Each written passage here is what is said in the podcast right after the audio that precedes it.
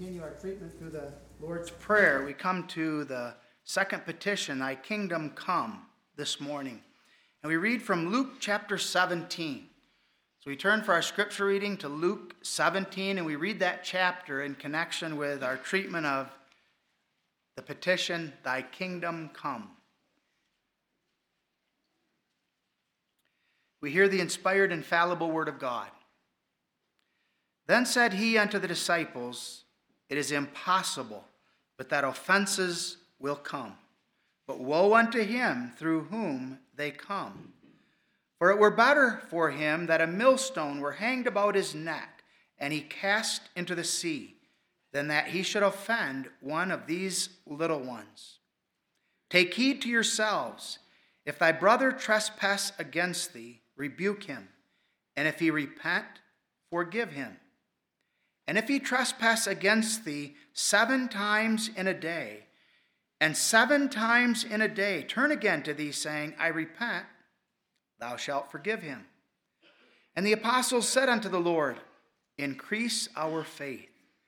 And the Lord said, If ye had faith as a grain of mustard seed, ye might say unto this sycamine tree, Be thou plucked up by the root, and be thou planted in the sea, and it should obey you.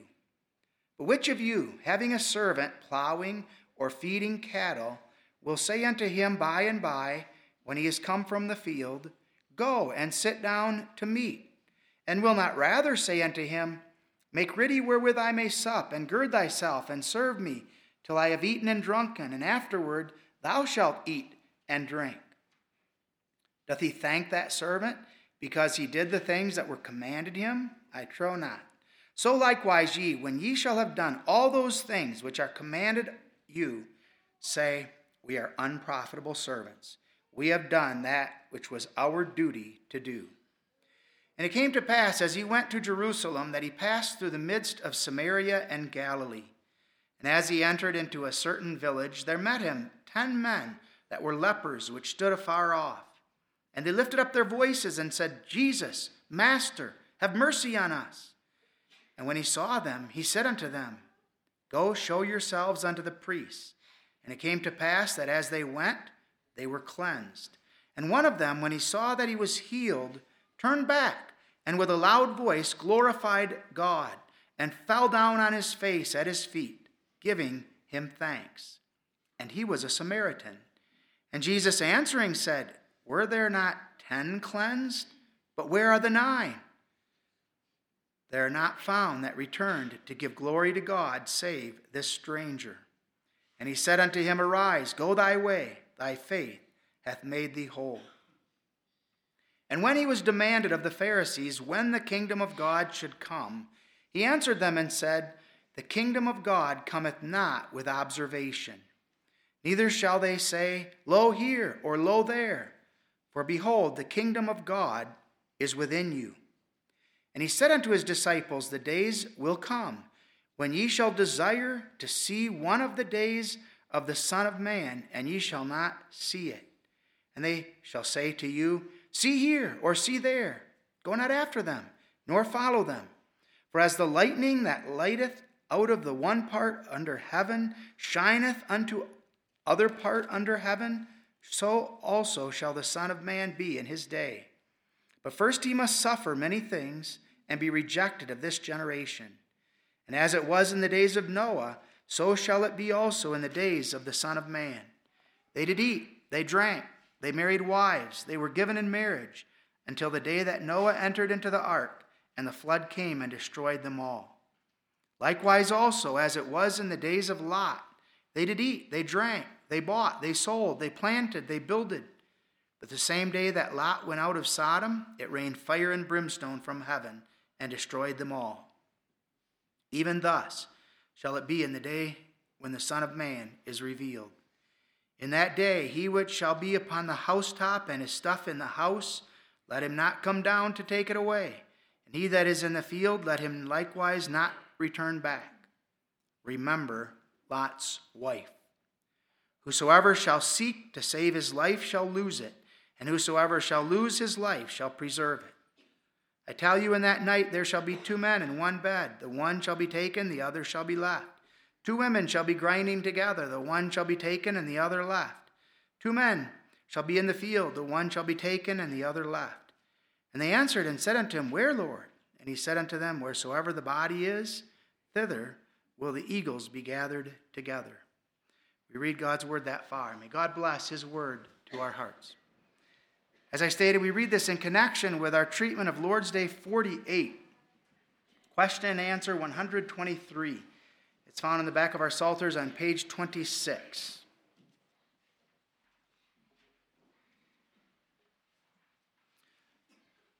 Question 123 Which is the second petition? Thy kingdom come. That is, rule us so by thy word and spirit that we may submit ourselves more and more to thee.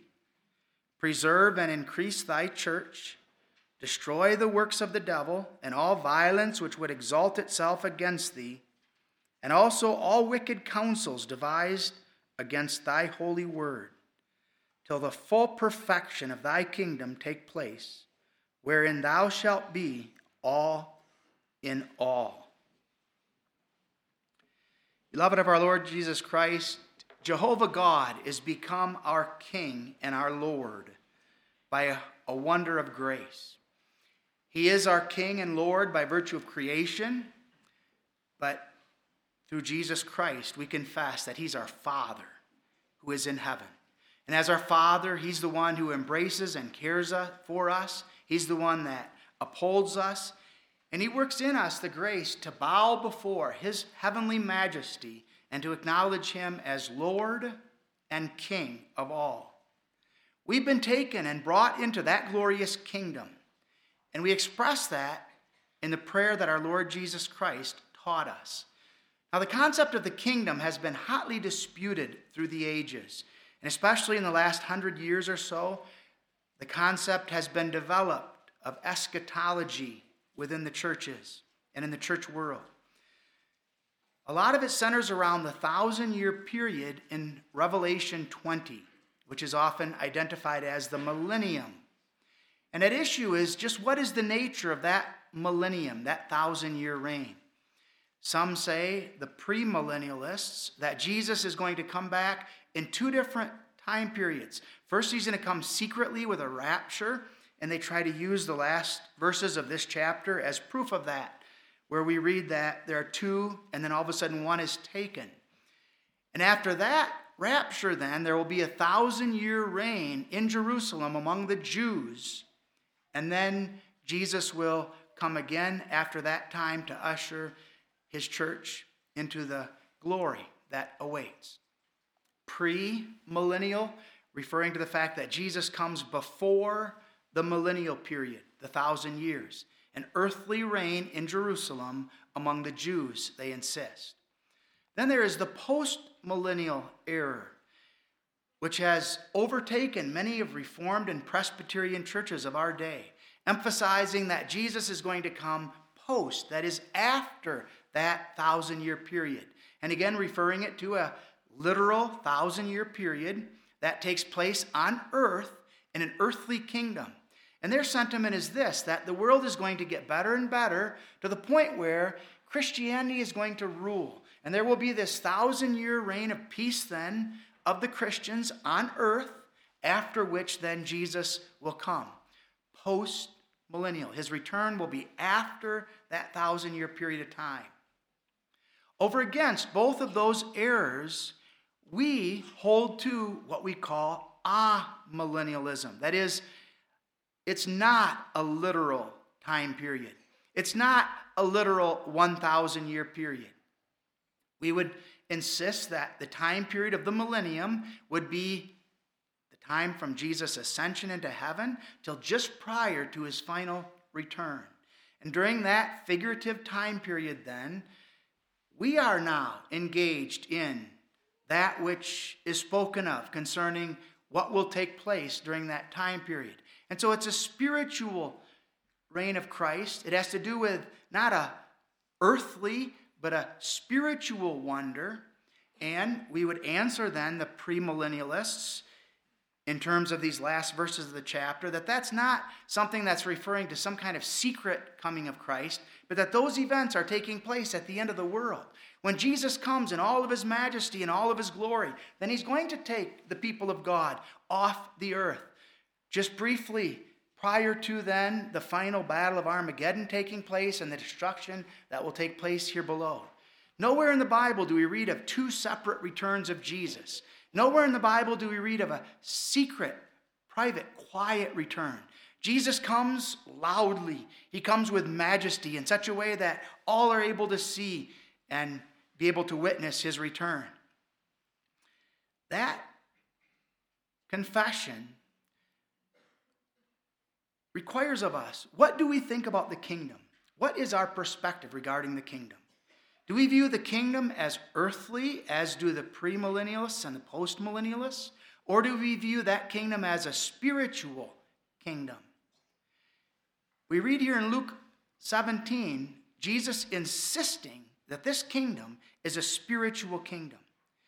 And then we ask these questions How is the kingdom related to the covenant? We embrace the covenant as an unconditional covenant established by God of grace. How does that pertain to the covenant, to the kingdom, and our understanding of the kingdom? Where the covenant is portrayed as a conditional covenant that is breakable, often in that instance, then, the kingdom is often spoken of also as an earthly kingdom, then, that is but temporary. But where the covenant is confessed as an unconditional covenant that is unbreakable, established by God of grace, then we also understand in connection with that the kingdom must be a spiritual kingdom.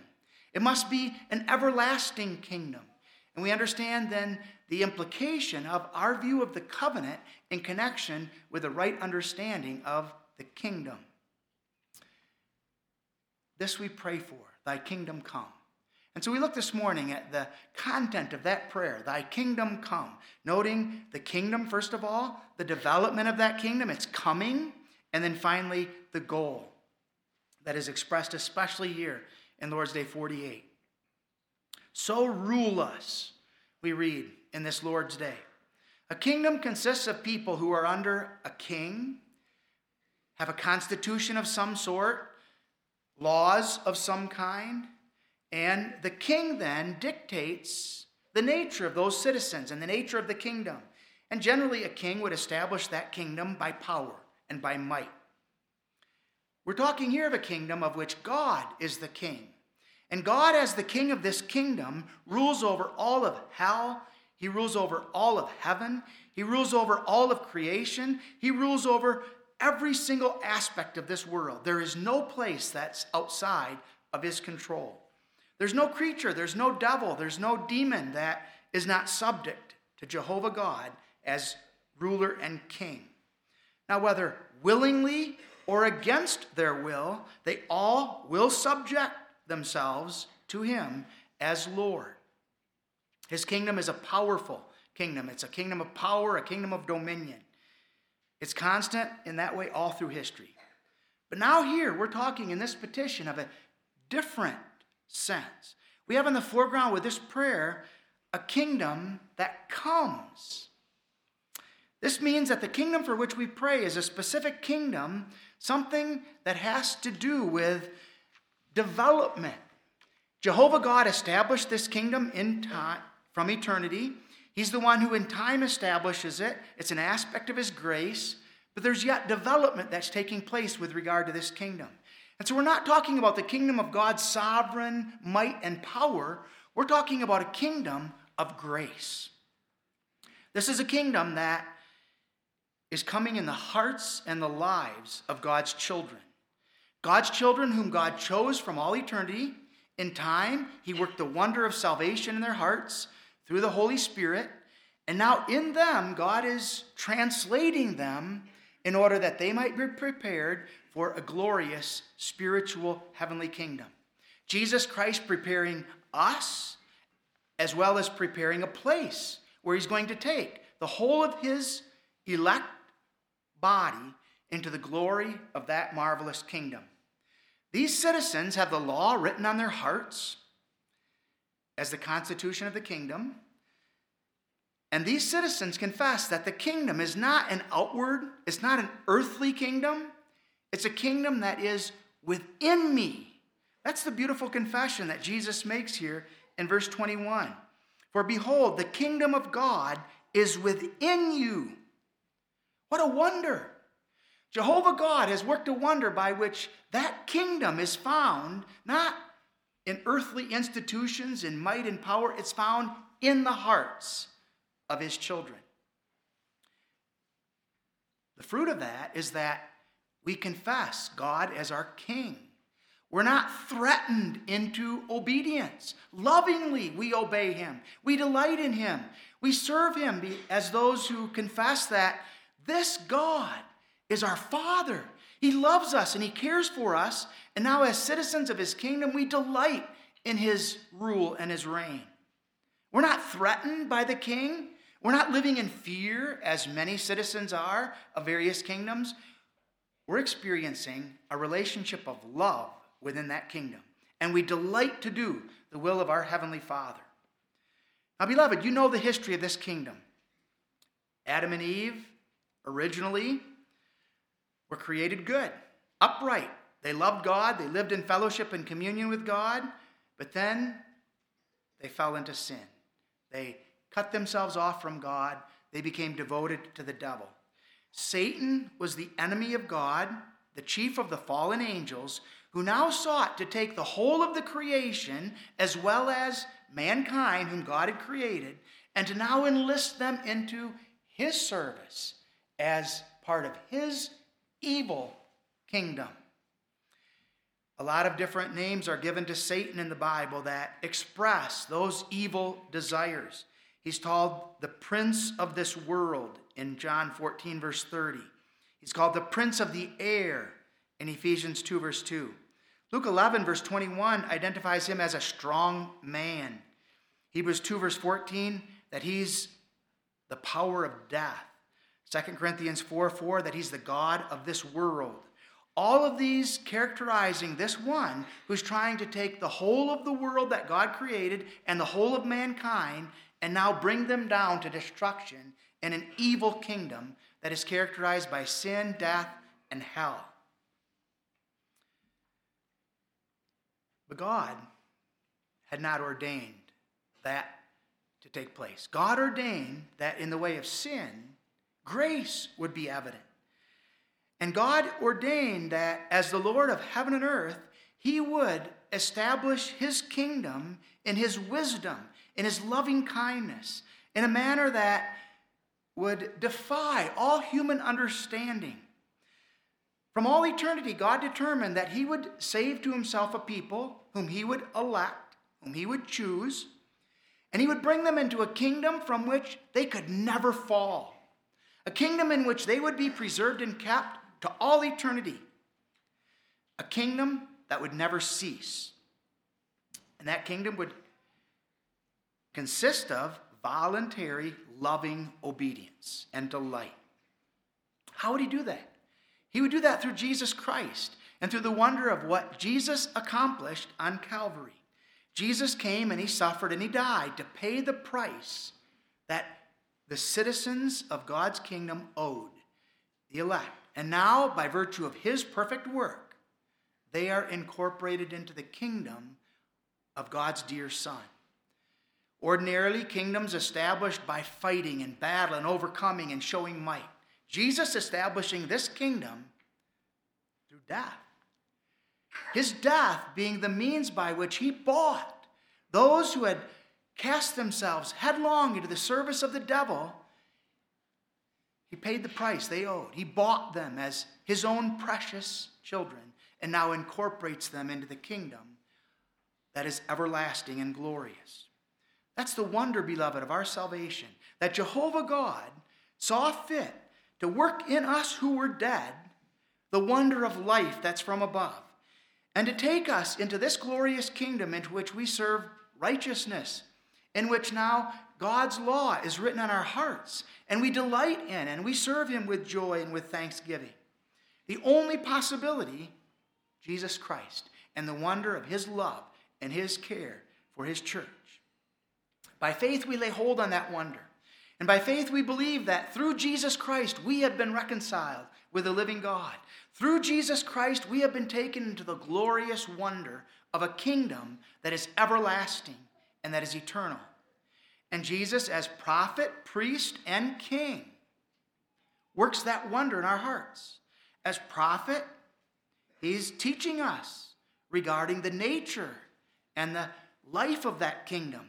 As a priest, he's the one reconciling us to his heavenly Father. And as king, he's ruling in us in order that we overcome and fight and tear down the strongholds of the devil in our own lives, that sin be banished and cast out, and that we be made willing servants of Jehovah God. Until finally, at death, we become fully incorporated into the glory and wonder of that eternal bliss. Now, various names are given to this kingdom, and we want to trace a few of those names just to give us an insight, again, into the nature of this kingdom. The Bible often calls it, for instance, the kingdom of God. Very clear and evident. This is a kingdom established and maintained by Jehovah God alone. It's called the kingdom of Christ. Again, we understand the significance of that. Jesus is the one who establishes this kingdom. He's the one who, by his cross and by his perfect obedience and death, bought the citizens of this kingdom and paid the price that they owed. If there's no cross, there can be no kingdom of God's grace. Through Jesus Christ, We've been incorporated into that kingdom. He established the right. He's the one who established the foundation of that kingdom in righteousness, and He's the one who works it by His Spirit in the hearts of His children. So that the Holy Spirit, by the wonder of regeneration, now gives new life to God's people. And by virtue of that new life, the Spirit now gives us to know that we are citizens of that glorious kingdom. God is our Father. We have been translated into the kingdom of His dear Son, and we're able to know the wonder and the joy of that life and that citizenship. But it's also called the kingdom of heaven, and we want to focus a little bit longer on that name that's given to this kingdom. The kingdom of heaven. That destroys all of the conceptions of the premillennialists and the postmillennialists who seek to make this kingdom an earthly kingdom. This kingdom is not earthly, it's spiritual, it's heavenly. It's a kingdom that's established by God in Jesus Christ in the hearts and lives of his children. Now, during the time of Jesus, this was a struggle. The Jews expected an earthly kingdom. They longed for an earthly kingdom. They were looking for a kingdom that would be earthly. This continues in our day to be a struggle among the church world. We can understand how unbelievers would labor for an earthly kingdom. We understand how evolutionists would labor for an earthly kingdom. Those who are into ecology and who talk about nature and Mother Nature and the idea of preserving this world and maintaining this world are laboring for an earthly kingdom. But tragically, the church world has joined with these ungodly men. And the church world says, we're going to adopt those same goals. We're going to labor toward those same ends. Our desire also is that the kingdom be an earthly kingdom. And so, what does the church do? She makes her preaching all about social matters. Now, the emphasis of the church has to do with eradicating poverty, eliminating racism, making it so that this world can be more prosperous for all men, and trying to make this world a better place. And teaching then that Jesus died, but by his death, he didn't establish the kingdom. That responsibility falls on Christians. And it's the responsibility of Christians now, busy in this world, to bring all the aspects of this world under the domain of Jesus Christ and to ultimately establish then a kingdom on earth where Christian principles are going to rule. The Bible condemns that perspective of the kingdom. What was Jesus' repeated refrain. The kingdom is not one that can be inhabited by flesh and blood. This is a spiritual kingdom. And also, again, this is the emphasis of Jesus here in verses 21 and 22.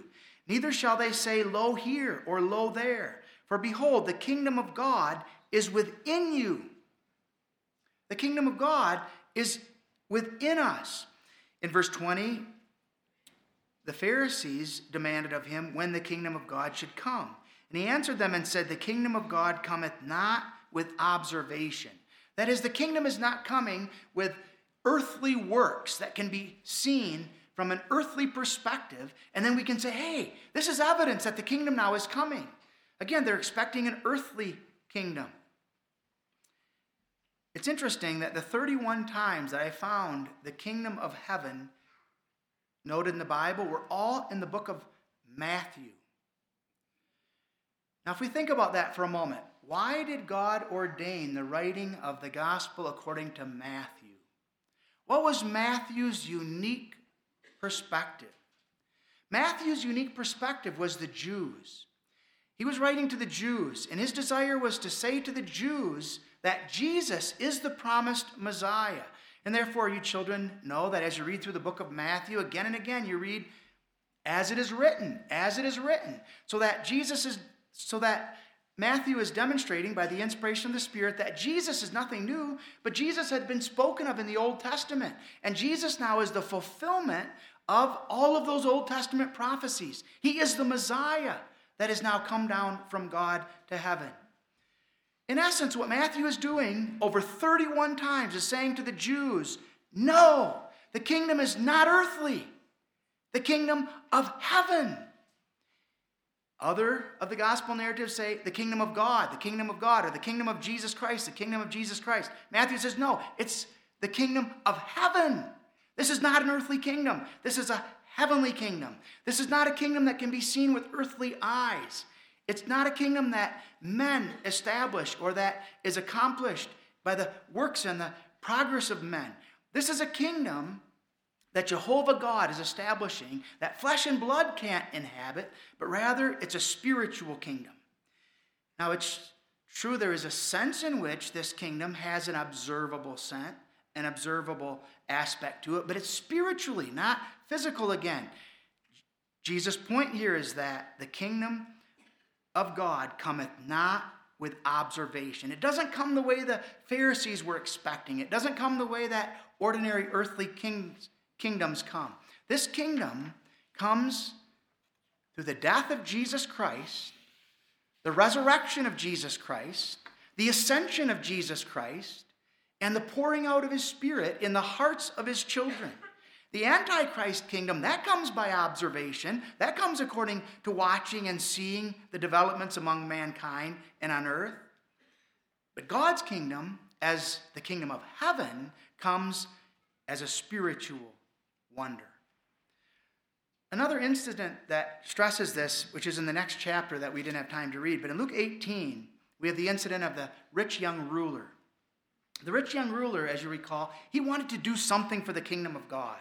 Here was a rich man. He had much in terms of means. He could have used that wealth in a marvelous way to promote different things of the kingdom. And what does Jesus say, in essence, to the man? Jesus says, Your money, your wealth, no, it's no good for this kingdom. Sell all that thou hast and give to the poor. That wealth cannot be used to make this kingdom more beautiful. That wealth is not helpful for a kingdom, especially as he was thinking. He was thinking of an earthly kingdom. Now, if Jesus' kingdom was earthly, that wealth would have been very helpful. And Jesus could have used that wealth in some way to establish and to build that kingdom. But Jesus says, no, it's of no use in my kingdom. This is a spiritual, heavenly kingdom. Now, also, we look at this. What is the relationship then between this kingdom and the covenant? Those are two distinct yet very closely related concepts. The kingdom refers to the structure, it refers to the government, it refers to the laws, the customs, the language, whereas the covenant refers to the relationships that are found within that kingdom structure. So that the kingdom involves development. There's a history of the kingdom, there's a line that can be followed. Whereas the covenant is a relationship of living fellowship and friendship that God establishes with his church. God has not only taken his people and made them citizens of this glorious kingdom, but he's made them his own. He's made them his children, and he's brought them into his family. And so we understand then the kingdom is necessary as the outward structure for the preservation and promotion of the life of that covenant. The same individuals are part of the kingdom and the covenant. They're God's elect, whom God has chosen from all eternity, and whom God then, in time, brings into the enjoyment and the wonder of that salvation. The goal of the covenant and the kingdom are the same the glory of God. But the kingdom is the structure, the covenant would be understood as the life within that kingdom. We can understand that within the church.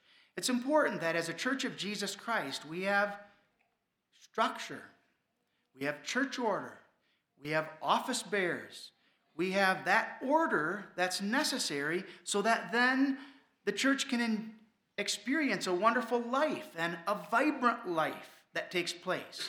If you take away the structure, that life is going to be affected, and the vibrancy of that life will quickly diminish. Think of our homes, how important it is within our homes to have structure, how important it is for our children to have rules clearly that lay out what they are allowed to do, what they are not. And children flourish and they thrive within that structure. Take away the structure, there's chaos and there's no joy, there's no happiness, there's not the blessedness of the relationship.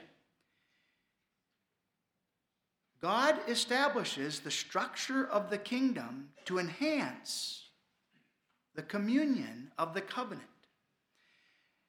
And the view that we have then of the kingdom is going to dictate our understanding of the covenant and vice versa. If we believe that the kingdom is an eternal kingdom that is established by God in Jesus Christ, and we understand it as a king as a kingdom that's spiritual, then we also understand the covenant to be a covenant then that is spiritual, that involves life, that is unconditional, that can't be broken, a covenant that is established by God, maintained by God, and preserved by God. However, if you view, if you view the kingdom as earthly, an earthly kingdom that is just temporary for a time, then one understands one's view of the covenant quickly would be then too that the covenant then is conditional. The covenant just serves an end, but it doesn't have a life that is of itself everlasting. Those who understand and embrace the idea of a covenant of works with Adam are going to often, if not for the most part, also understand then the covenant to be that which was just temporary. And it wasn't something that had to do with the joy of communion and fellowship with the living God. Not an unconditional, blessed relationship that God expresses in love. Beloved, God's covenant is far more glorious than anything that this world has to offer. And God's kingdom is far more glorious than any other kingdom of this world. And you children are aware of that. Remember in the book of Daniel how this kingdom was described that there was a little stone that was broken without hands out of the mountain. And that was Jesus. And then what happened? It grew and it filled the whole world and destroyed all of the kingdoms of men. This kingdom is a glorious kingdom. This kingdom is a kingdom that is from everlasting and which will endure to all everlasting. And we pray now for that kingdom to come. What does that mean? Thy kingdom come. We confess that there's a development that takes, that takes place here. The Catechism puts it this way that so rule in us by thy word and spirit that we submit ourselves more and more unto thee. We pray this petition, Thy kingdom come, with the understanding what we need as citizens of this kingdom. We believe that God has taken us and made us citizens of this kingdom. As citizens of this glorious kingdom, we understand that this is the most important citizenship that we have. We're thankful to be citizens of America, thankful to live in this country, but we understand that this is not our goal. This will not be our end. We participate in the government. We try to see to it that conservative laws are maintained and preserved. But at the same time, we realize that our goal is not to live here in this country forever. Getting to be a Christian nation is not our goal with regard to America. We vote, we do what we can again to have an influence, but we realize we're not going to live here on earth forever. And that's not our desire. But God has given us to be part of a kingdom that is everlasting, a kingdom that is eternal, a kingdom that defies all of the struggles and all of the challenges that we experience in our earthly life. This kingdom is such that our prayer is, so rule us. Because we realize the greatest threat to this kingdom is my own nature. The greatest threat to this kingdom, true, is the devil and the wicked world around me and my own sinful nature. And my prayer then is that God so work in me that I submit myself more and more to Him. Notice how personal the Catechism makes this petition.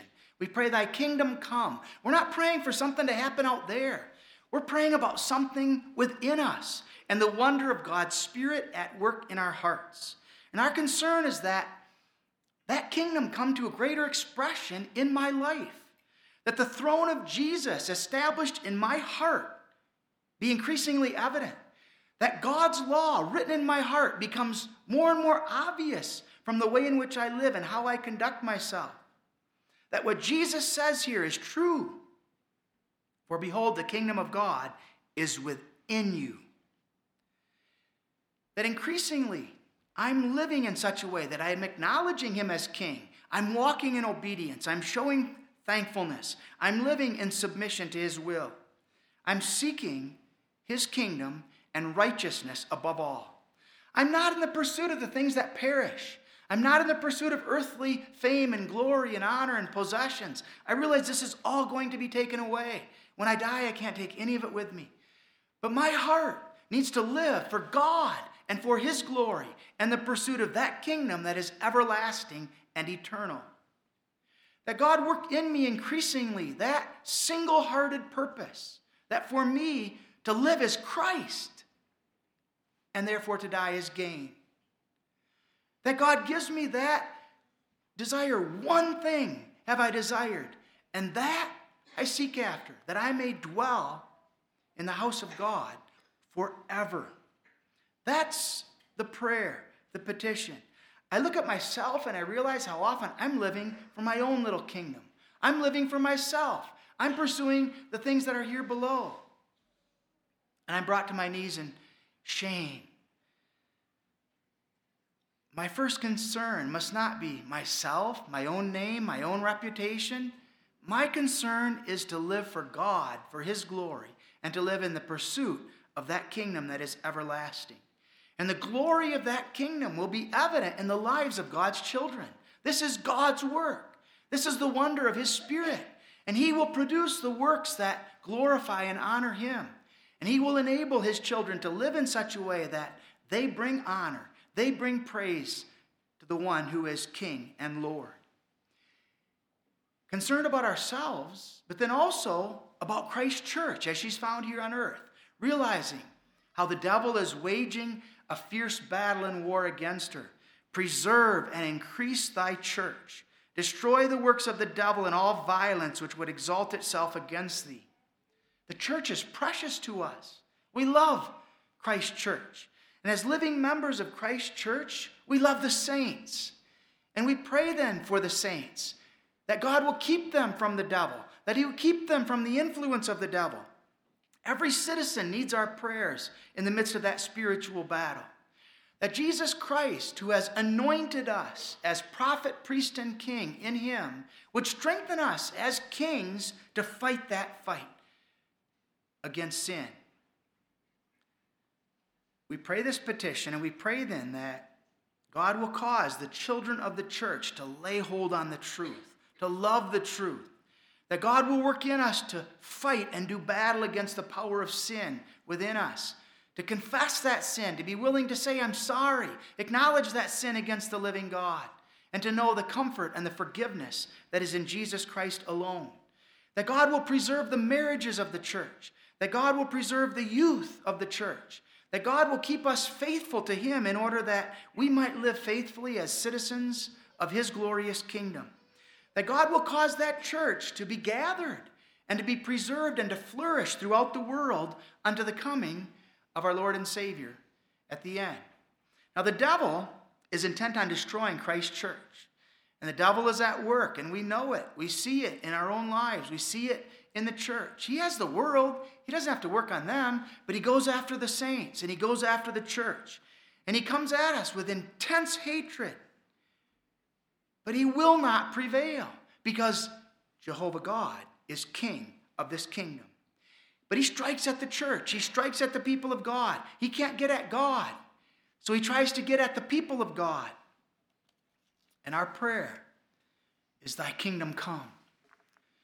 Jehovah God, preserve and keep Thy church over against the attacks of the devil, against his wicked hosts that prevail at times against us. And give us the grace to stand and to withstand and to press on as those who know that our strength is not in self, our strength is in His Word and by the power of His Spirit. The Catechism elaborates all counsels devised against Thy holy Word. That's especially the objects of the devil's hatred, the Word of God. If he can get there to be a famine of the Word, he will have his way. And so the devil is constantly trying to get at the truth of God's Word. If he can get men to believe that the Bible is full of lies, that the Bible is full of contradictions, then he can undermine the authority of Scripture. And so, how important it is that we have faithful ministers, faithful office bearers, that we don't allow our ministers to become lazy, but that we maintain the truth, that we don't allow the water, the word, to get watered down, but that the preaching is faithful and that God's word is maintained and preserved in our midst. The structure of the kingdom must be maintained in order that the life of the kingdom can be that joyful covenant life of communion and fellowship with the living God. And what's the goal? Till the full perfection of thy kingdom take place, wherein thou shalt be all in all. What a marvelous statement. God will be all in all. We think, well, already God is. He's so glorious, He's majestic. And yet, there's that which must yet take place the full revelation of God's glory through the final return and the final judgment that will take place when Jesus comes back. This is the final goal of our prayer. Our desire is that God's glory be shown in the full perfection of his kingdom, that the wicked Give all glory to God, that all men glorify and honor him. That's yet in the future. We don't put our confidence in the things here below. We put our confidence in the full realization of that kingdom as it's taking place according to God's perfect counsel. And again, remember that little stone destroying all of the kingdoms of this world and encompassing the whole of the world. That's the glorious kingdom of which we have been made citizens. We realize that we can't enter this kingdom with our current bodies. Flesh and blood will not inherit the kingdom of heaven. Our bodies need to be changed. And so we look forward to that wonder when our bodies will be transformed, when God will cause the resurrection from the dead to take place, and God will translate us into the joy of that heavenly bliss with our Lord. Now, for a time, we're here below yet. God has taken some of our loved ones. and their souls, they're in heaven, but their bodies must be reunited to their souls. And so we long for that day when God will send his own Son in the clouds of heaven to usher that wonder, not to establish an earthly kingdom where he's going to reign in Jerusalem or anywhere else on earth, but to destroy this world with fire and to establish a new heaven and a new earth wherein his children now dwell in their spiritual bodies with him to all eternity in the glory of that new Jerusalem. Thy kingdom come. Now that's humbling, isn't it? We realize what we're praying for. We're really praying then to die. We're really praying for all of this earthly stuff to be gone, and we're looking forward to the day when God will bring us into the glory of that kingdom that awaits. We're praying that God will continue the work in the hearts of his children, that he will cause every last one of his elect children to be born, that he will work the wonder of their salvation, incorporating them as citizens of that glorious kingdom, and then will bring about that glorious day. We enjoy now the blessedness of covenant life with the living God.